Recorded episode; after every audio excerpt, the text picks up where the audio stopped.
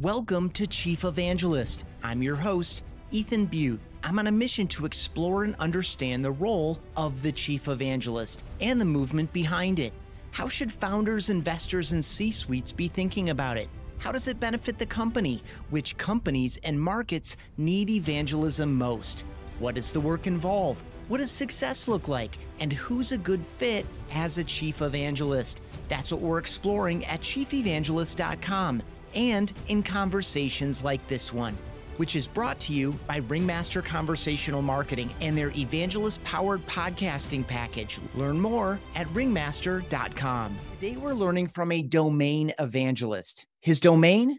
Digital transformation. Among the various roles he served in, computer forensic examiner with the FBI, director of information services with the Kansas City Police Department, chief information officer with the Kansas City Area Transportation Authority, director of innovation and technology with the city of Sioux Falls, and business development for smart cities with Cisco. The themes throughout digital transformation. That is his domain. Mike Grigsby, welcome to Chief Evangelist. Uh, Ethan, thank you for having me on. You know, listening to that intro, sounds like you're going to have about 17 people on, on the yeah, podcast. it does. It does. And I, and we're going to get into, um, we might spend more time in your career arc and how you arrived at this kind of evangelist mindset in situation. Um, but I want to start with kind of the key question that I ask everybody, which is what is the most important job of an evangelist?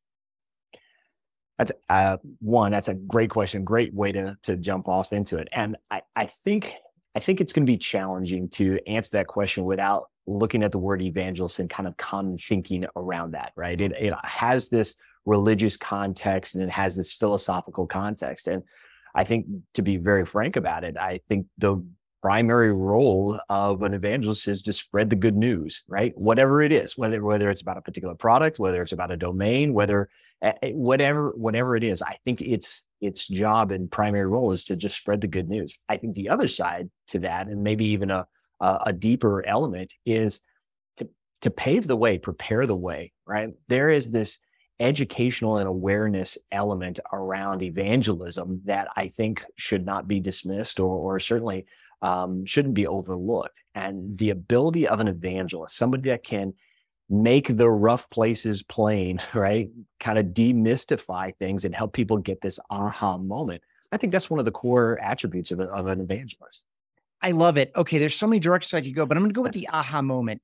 Talk about the importance of the aha moment for anyone associated with uh, the education, the awareness, the enthusiasm, the passion of an evangelist. Talk about the aha moment for people in a room, in a crowd, on the other side of a laptop screen, whatever the case may be.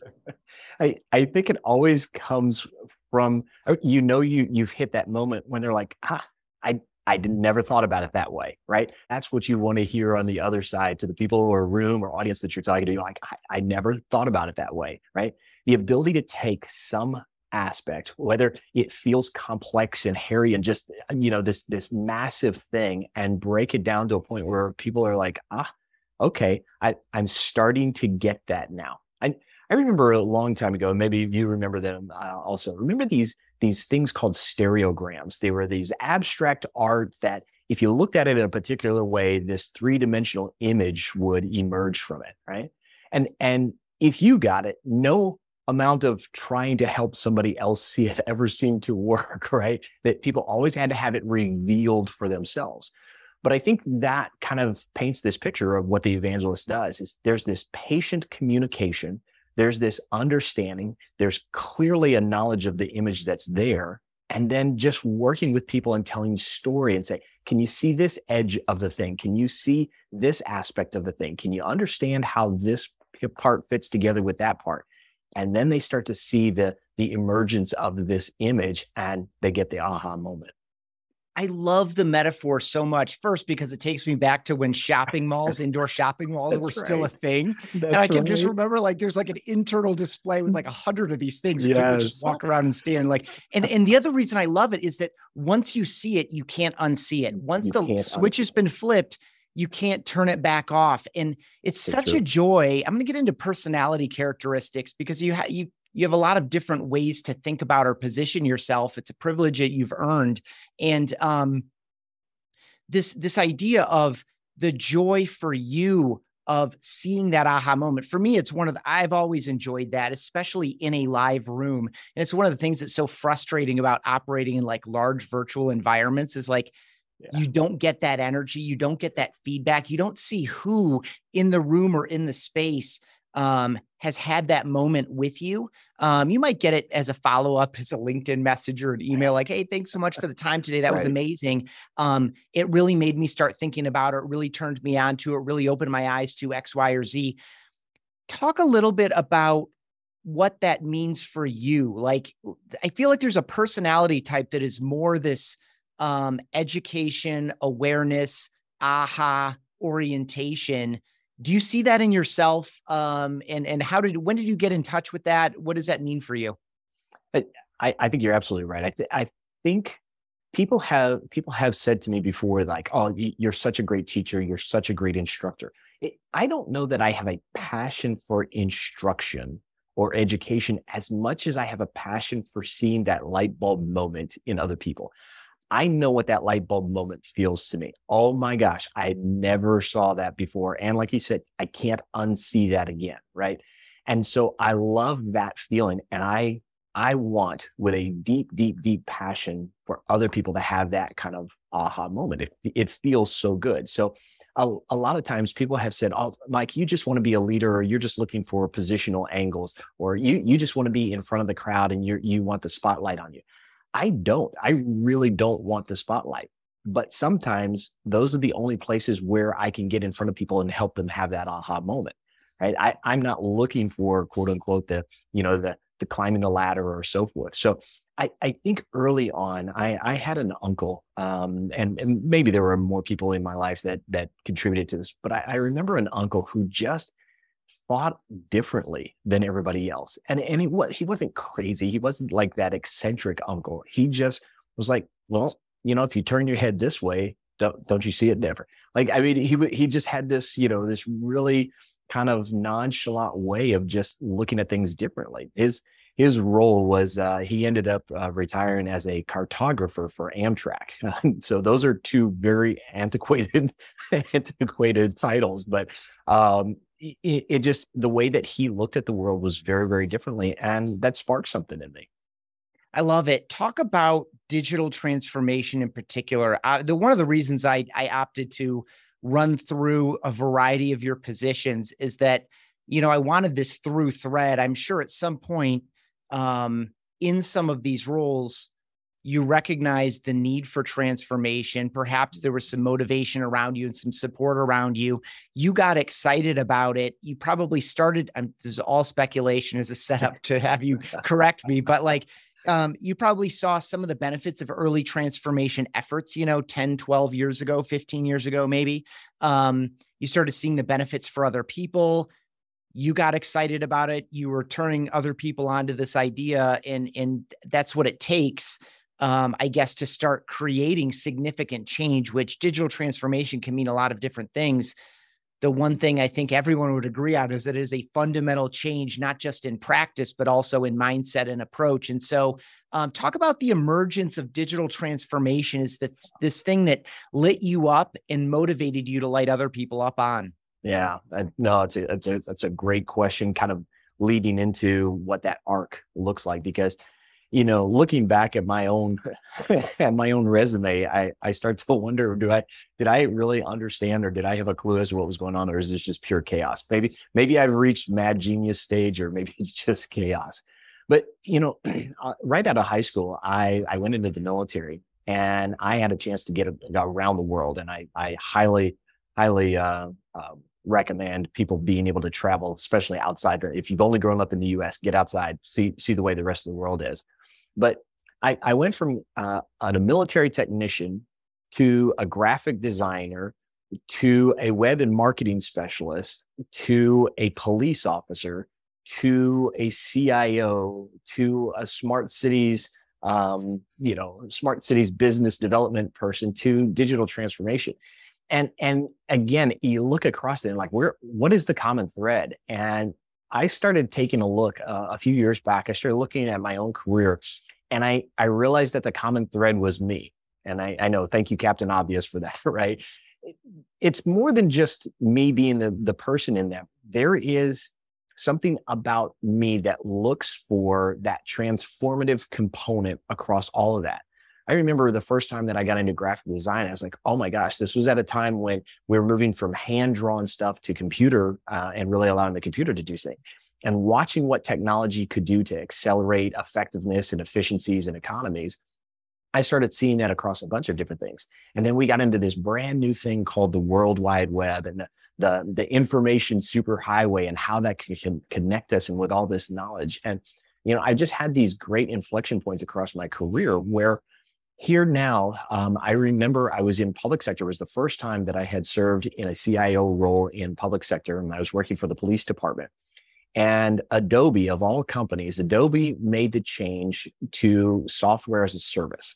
Right? It used to be you could buy this annual you know, or this perpetual license of this thing and keep it forever be eons beyond the current version and so forth. But Adobe made the switch. Um, I'm guessing maybe that was probably 2009, 2010 and I looked at that and said, the world has changed. We, we no longer can think the same way that we've been thinking. And at the time, I remember the, the, just the look of consternation on my finance uh, director's face as I was trying to explain to them that I needed this bucket of money ongoing year after year after year when they had been programmed and conditioned to look for big buckets of money one time and then maybe we'll do it 10 years from now or 7 years from now or whatever the case is. And and it was that shift of thinking that really cemented in my mind about what digital transformation was going to do. And i knew in that instance that public sector meaning government in particular public sector was going to have to completely reinvent itself in order to match what this this growing trends were going to be and i think honestly ethan i think that's that's what digital transformation means to me is this notion of constant evolution, right? I had, I had a college professor years ago who, who gave me probably two of the greatest um, nuggets of truth in my entire life. One, there is no place called smooth sailing. And two, everything is subject to change. And this idea that we are constantly evolving, constantly moving forward. Um, look at all of, you know, uh, Jim Collins wrote a great book, you know, Good to Great, and he talks about the companies that shifted and the ones that did it, right?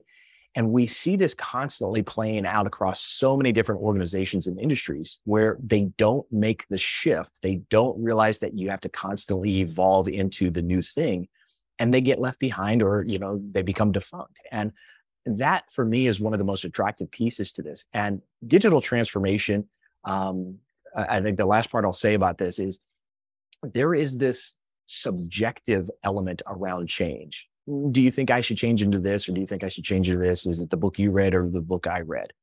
When you we look at this through the lens of technology and the impacts that technology is having on our organizations, it becomes a very objective conversation very, very quickly. We see costs, we see impact, we see all of this happening through a very objective lens which allows us to then steer the subjective sides of that conversation in a very different way and different and meaningful way as opposed to just this is my opinion versus your opinion man so much good stuff in there i guess i'll pick up on this idea of change and i'm going to grossly stereotype the public sector because you know you mm-hmm. mentioned Jim Collins, good to great. We can talk about these businesses that got got out innovated and you know fundamentally disrupted. And they go out of business. The public sector, it's a different dynamic. There's no shutting down the city. You know, you might change um, you know, the way the resources dedicated to public transportation or public safety are allocated, but it's you can't not have it. You know, it can't be out innovated um, to date so far. I, I, don't see us privatizing um, public safety across a municipal area in the near future. I don't think. I don't know.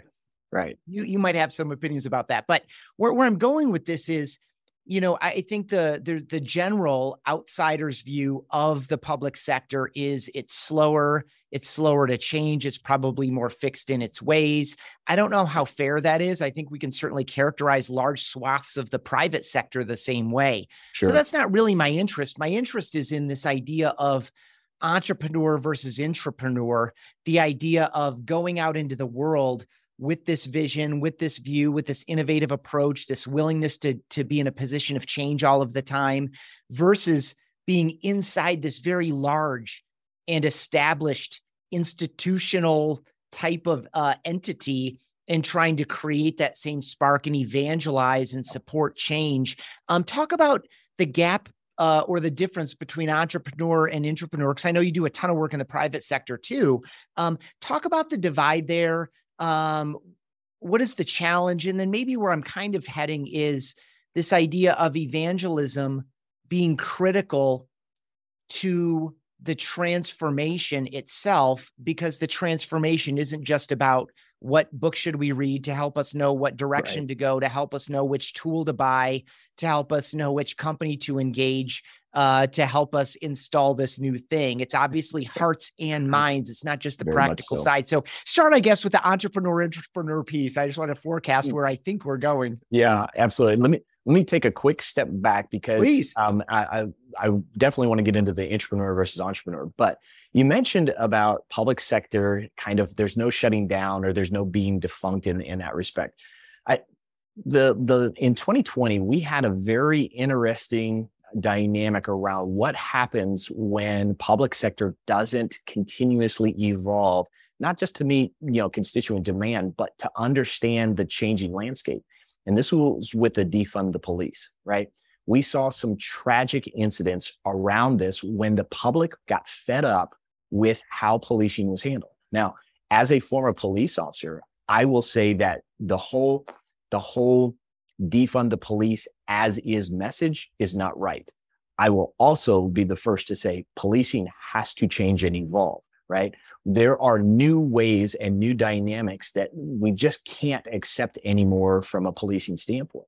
And when the public gets to a point, reaches a threshold when they don't believe that their public sector, their public sector as an organization is delivering and meeting demands, we start to see these these incidents um, like that. So I, we probably won't have time to get off into that, and that's probably a separate podcast all on its own. But I I did want to make the kind of draw the the arc there or draw the comparison that there are moments, and we see them here really um, just recently. We see how that plays out when organ public organizations, public entities don't continuously rise to meet the the needs circling yeah, there is a lot there is a that is a I, I kind of want i want to go there but i, I just out of discipline I know. I know that we can't we'll do that on the next really one. interesting that the key phrase that you had had me echoing on was this idea of um public service mm-hmm. right we our job is to serve the public and the public's needs the public's wants the public's expectations the public's tolerance for different things is constantly evolving and it requires constant change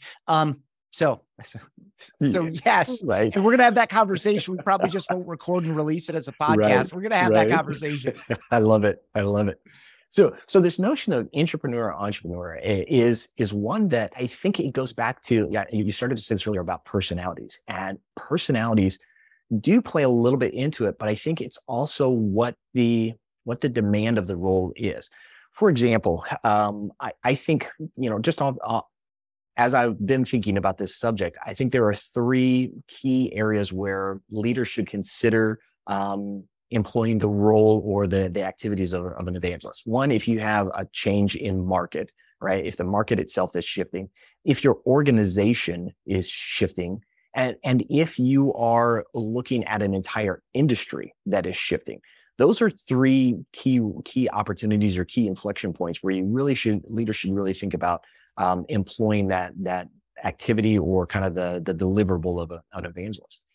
When you look at an organizational change, if if the the board has gotten together or the key leadership has gotten together and said we are going to make a change and become this there's that's going to have impact to your customers right it could have impact to your industry but it's absolutely going to have impact to your internal, um, to your employees and, and so forth. And so you have to have somebody that has this vision, who has the ability to communicate well. I talked about patient communication, understanding, already being able to see the, the kind of finished picture of that. You have to have somebody to be able to do that, but they're going to be focused in on people, processes, and culture.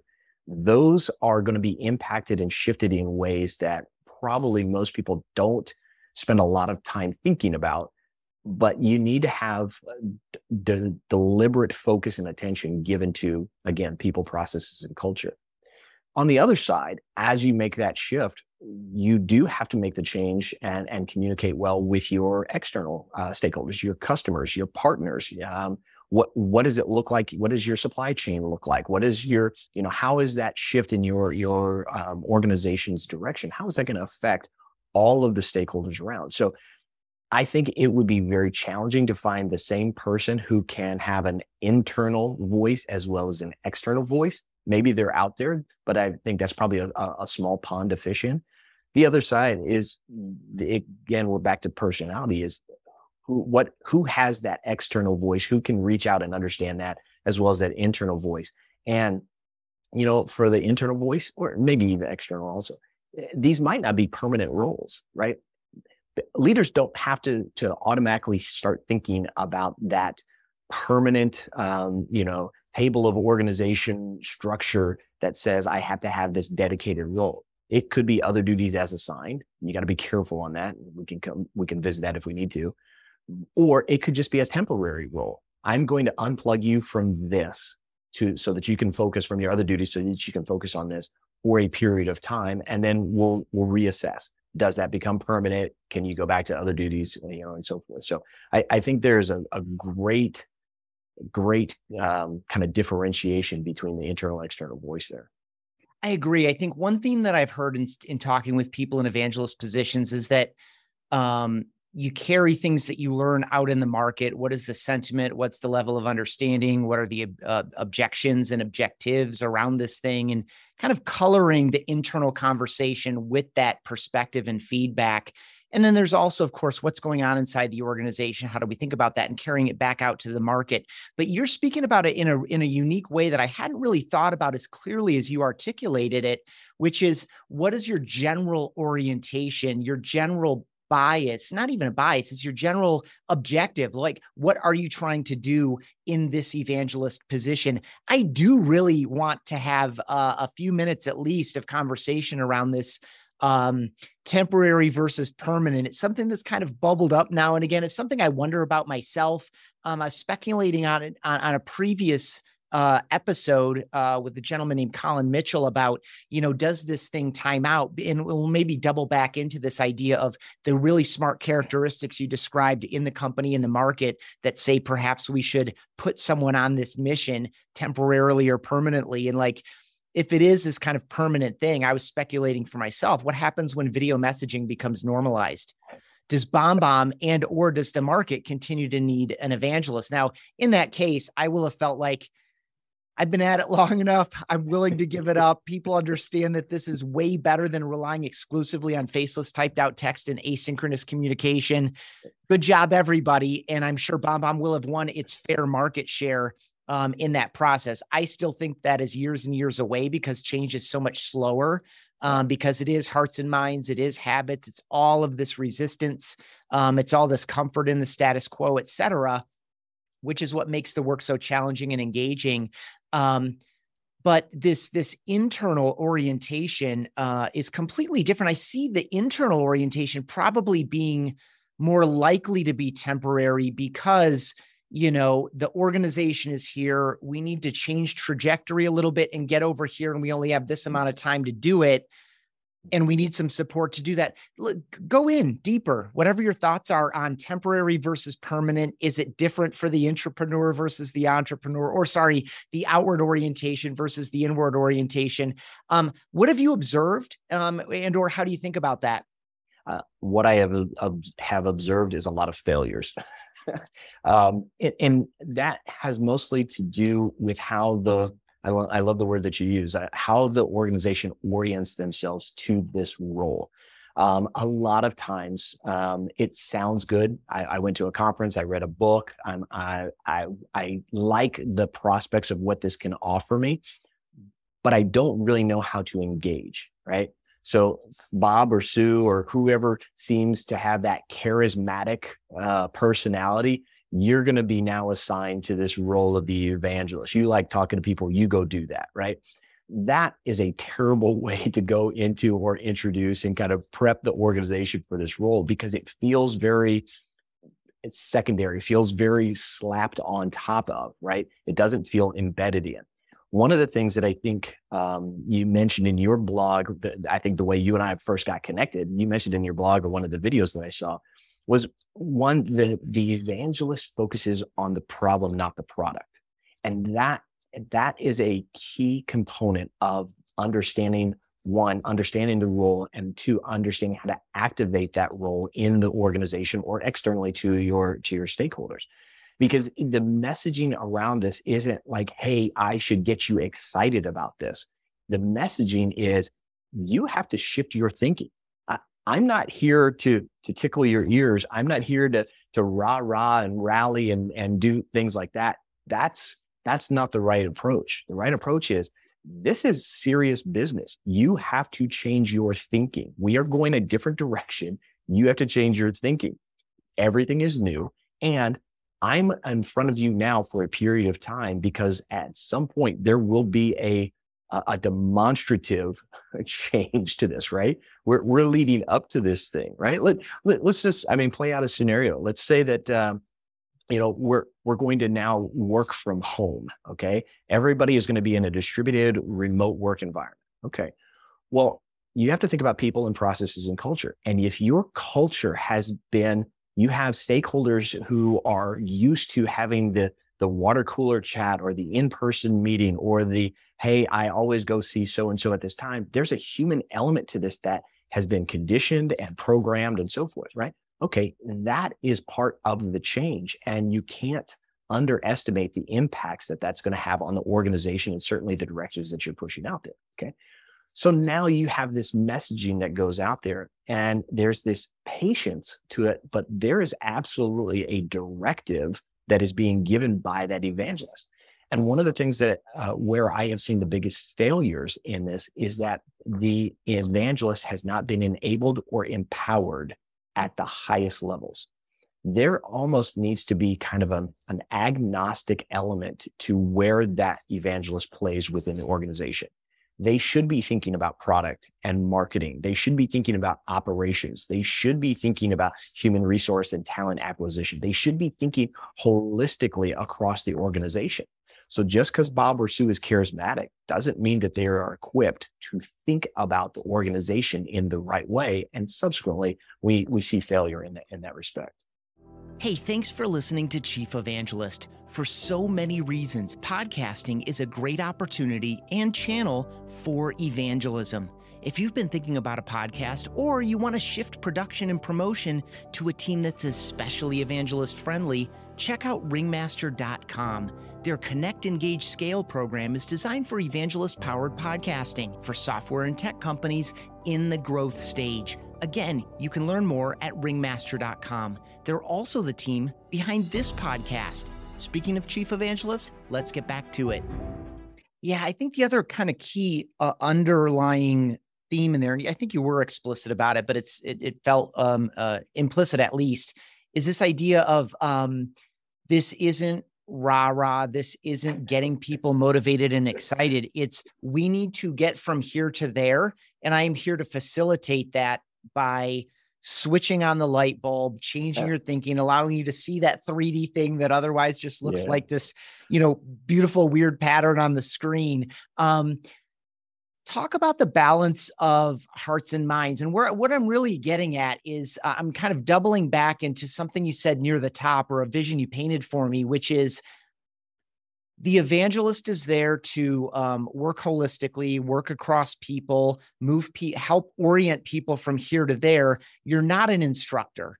I'm not here to say these are the 18 steps. This is Correct. the button to click. These are the things to do in this particular order hey you didn't do the things in the right order. Let's do these in the like it's not instruction.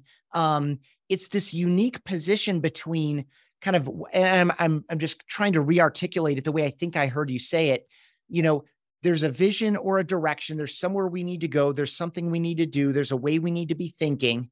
I am here to facilitate moving as many of you into this position of understanding that thinking that way moving in that direction and then some other function you know, in the case that it's customers, it's going to be our onboarding managers or our customer success managers or our account managers are actually going to kind of like get you practically um, yes. you know once you've moved in this direction or across a particular line maybe i don't know the right metaphor for that but um, there's another function that's going to carry you to the functional success um, on the other side of this big shift from here to there like am i thinking about that the right way or the same way that absolutely. you are A- absolutely you, you know when when you're talking about organizational change one of the first things that is going to happen the day after you say hey we're going to change is you're going to get tested.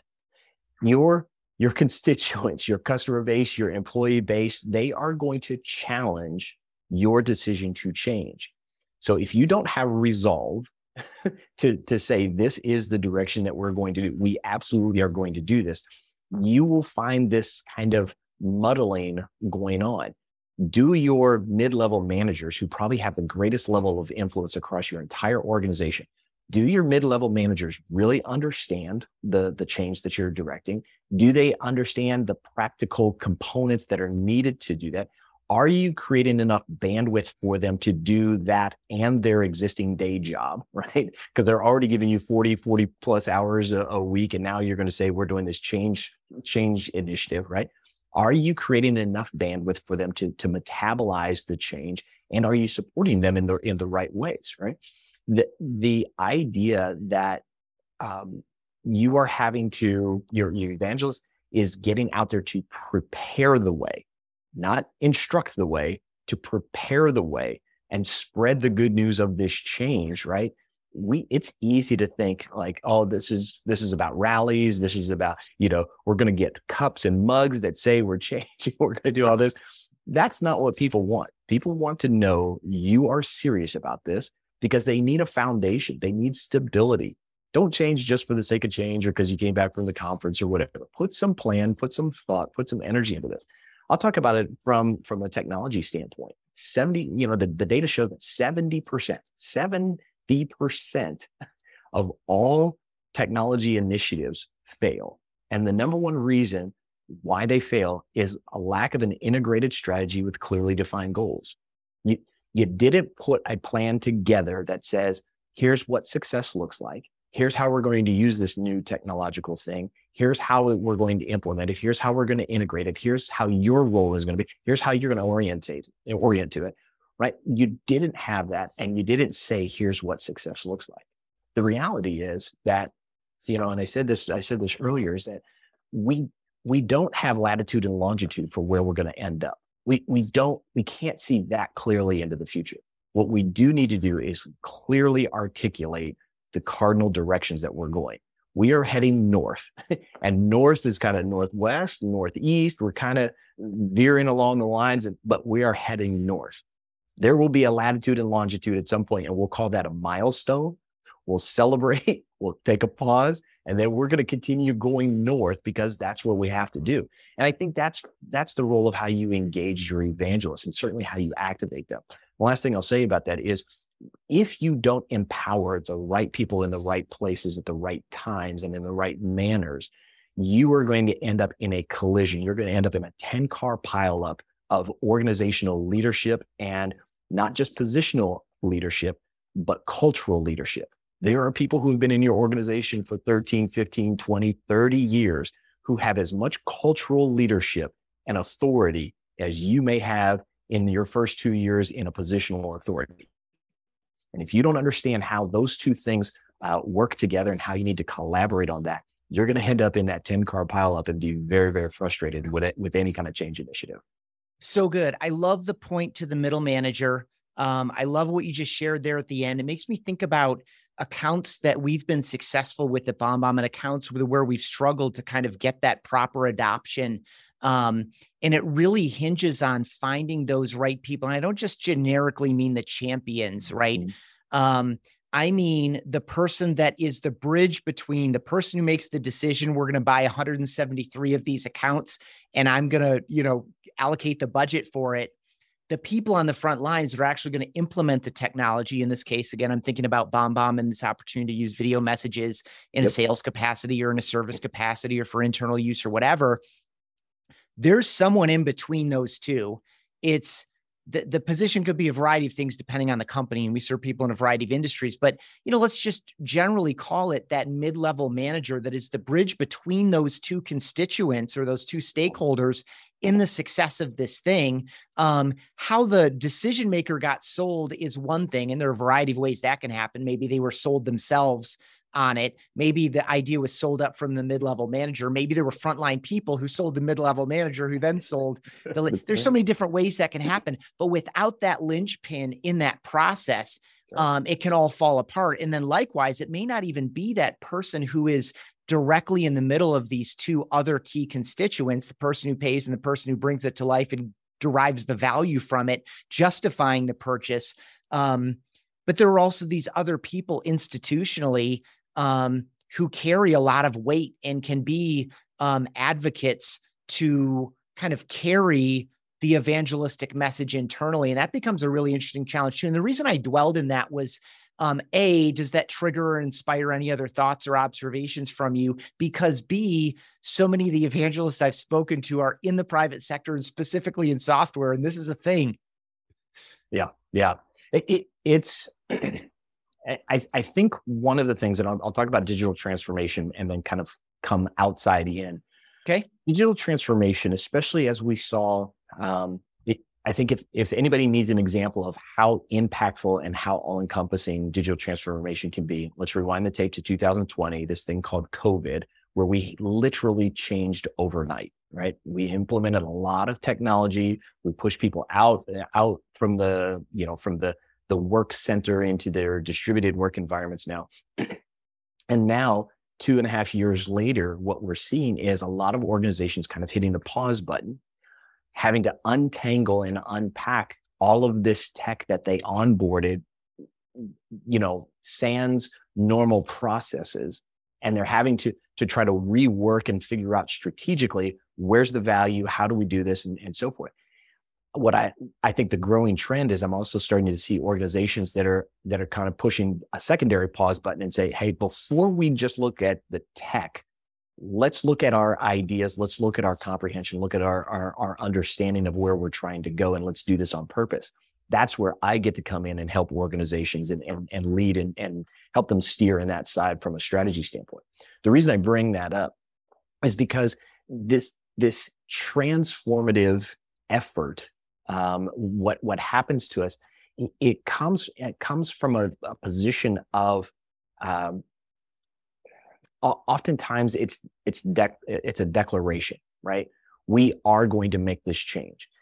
When you look at the mid-level managers, where that is kind of a rubber meets the road impact, they are not just looking at their respective section, domain, business unit, whatever they have to interact across the entire organization and they have thoughts and opinions and understandings and concepts of everything that's going on in, in the, the organization.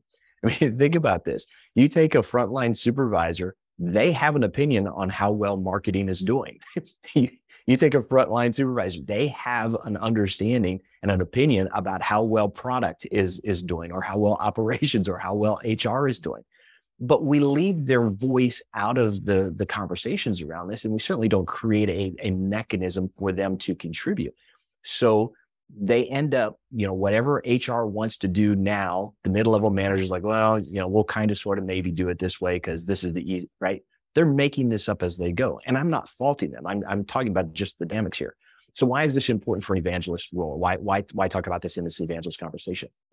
As you as the evangelist is out there, whether you have an internal voice or an external voice, you have to understand where people have kind of dug themselves in and entrenched themselves and understand that your job is to lift them up out of that long enough to make the change, long enough to to reorient into the new direction or the new thing. And you have to do that in an enticing way, right? there's a directive, right? If you don't want to play, we got something for that, right? There's a directive, but you also have an investment of time and cost and energy and everything else and training into these individuals. So you're invested in it. So you want to bring as many people with you as, as forward as you can. So the evangelist has to pay attention to these entrenched positions these tenured roles, this cultural and positional authorities and voices, because that's what you're going to be working with to to to bring your your messaging across. And and if you're not paying attention to it, again, uh, frustration is one of those is a real cost to organizations that doesn't have its own dedicated line item. Okay, give me something really practical um, let's stay in this area that you're in which is internal and by the way i love this uh, the language you used entrenchment um, as language that i was thinking about in one of your earlier responses like as soon as we make the declaration you have eh, you know you have the curious like immediate leaders of the mm-hmm. group slash followers of the idea because they're curious and they're ready to run you have the people that are going to like entrench themselves deeply yep. immediately. And then you have the big fat middle that's kind of like this wait and see like, are those people going in the right direction yeah. or should I jump down with these folks? I love the language. Um, give me something really, really practical. Um, what are some channels? What are some methods? Just talk about this communication piece from a practical perspective, and maybe keep it in this zone of um, of internal change and supporting internal change from an evangelist position. Um, you know, uh, because uh, you know i just think about sometimes the way that we use slack here internally yeah. you know or where i work and it's like um you know there it is but it was said once and it was said once like two weeks ago like so just talk about communication from a practical perspective how do you use it in a way to tr- reach different people in different channels cadence um tone any other i mean i know that all that is variable on what are we trying to do and where am i and what's the culture of the organization. But in general give give folks who've um, enjoyed this so far as i have just some practical thoughts about um, communication uh, ways to do it channels frequency etc no it's uh, that's great. And um, i'm going to answer initially by saying all of it um, if I, I, yeah, you have to you have to use all of it, right? It, it's you have to play to the audience, and you know if your audience is reading, okay, get get blogs out there or whatever. Your audience is listening, get podcasts out there, whatever the case is. When when we're kind of sticking with the internal messaging, and and I know that it's not that one is more important than the other, but I know a lot of organizations, especially those probably listening to this podcast, are are facing internal change right now, and with so so many different channels and so much noise across all the different channels how do you actually grab the attention of your internal audience? Um, I, I, remember years ago i had a chance i, I was writing a, um, at the time I was, I was writing a blog and had a chance to interview the um, uh, i can't remember exactly what her title was but she was in charge of internal communications for southwest airlines and I loved her approach uh, to how she was talking about this and how she engaged different people. And this was this was before we we really had our understood social social media the way that we understand it right now. And so, how you message uh, people is is key, but what you message is just as important. And you know, one of the things that I have found, and from a very practical standpoint, one of the things I have found is help people connect this to that right?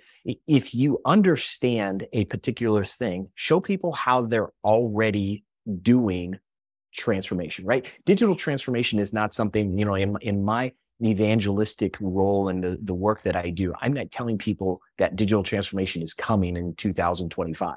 I'm telling them that it started back with the first microchip and we've been doing this ever since. And here are the different ways that you're already doing it when they understand that this is something that they're already doing, when they understand this equals that, you start to kind of, uh, kind of, um, you know, disarm defenses and they start to listen to you a little bit more.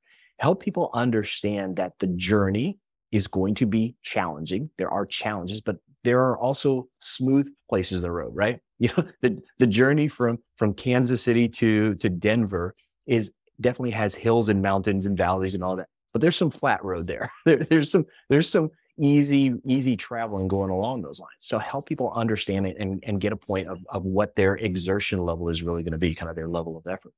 The other thing is you talked about cadence and frequency. And there is definitely a point where there is too much. Okay. Mike, I've heard it. Thank you. Got it. Now I've turned off. Now you've become white noise in the background there's no, I don't know that there's real science behind how much is the right amount of frequency. Maybe somebody's done a study on that, but I don't have the time to dig into that. I, I just kind of get a sense of the audience through feedback. Are they still engaging with me? If I sit down and I talk to them face to face, do I get the glazed look? Do I get the rolled eyes? what, whatever that is.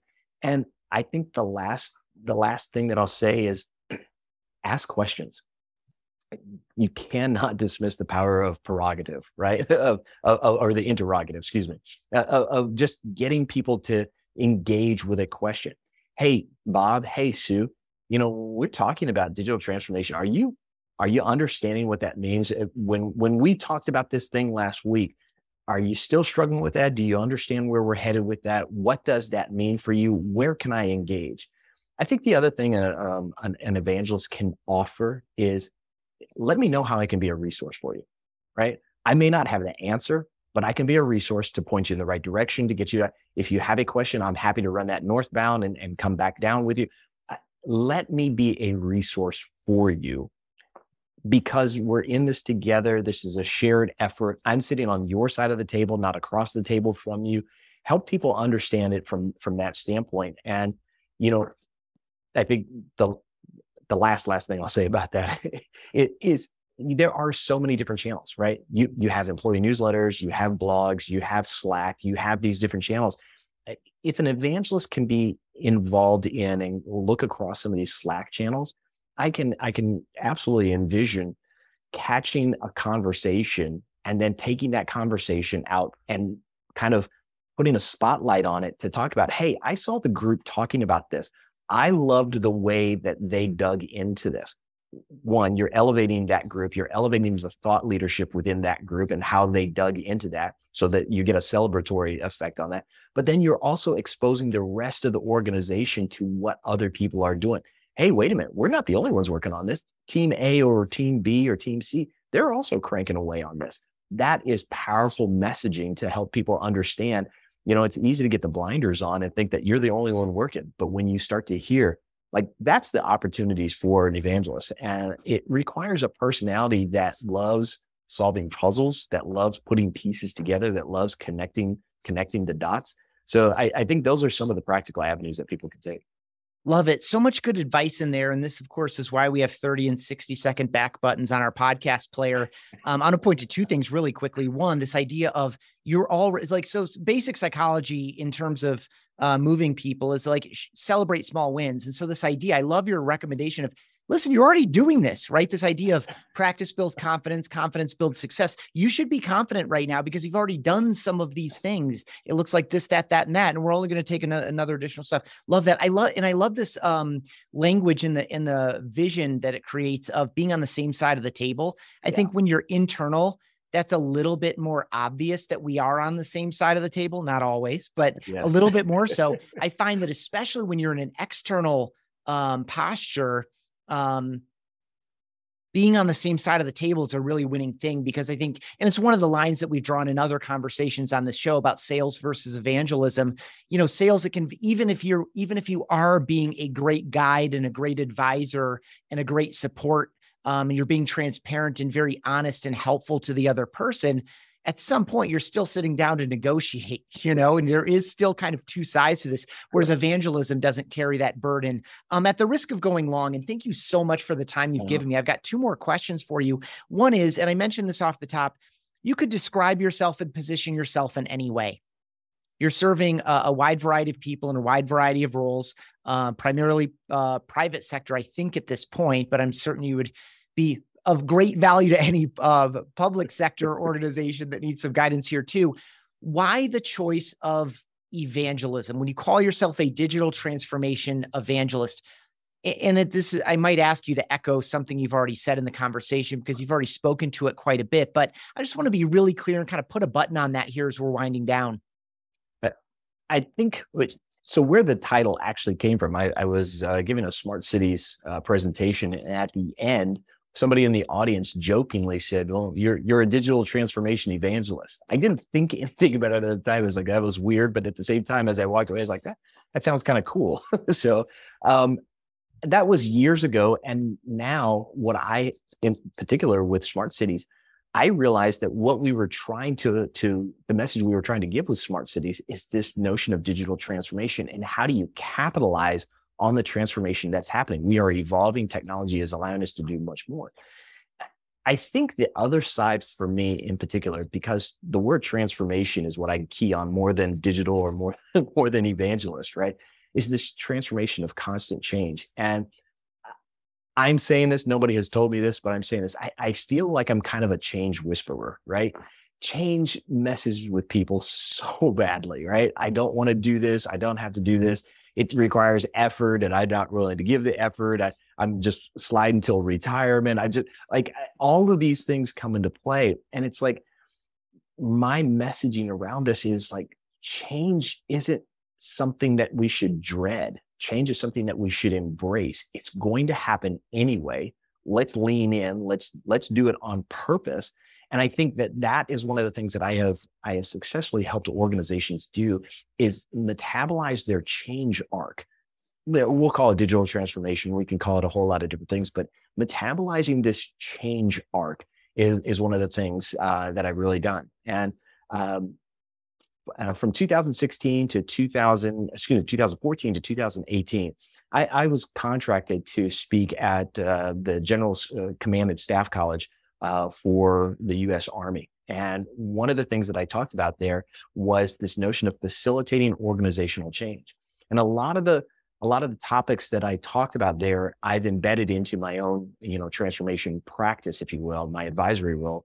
And listening to the US Army, hear this, this historically, you know, this very mechanical, very militaristic uh, organization to hear them get the aha moment around change and embrace this that was a that was a huge boost uh, for me personally. And again that's where i i, I kind of think along this lines of, of being a change whisperer.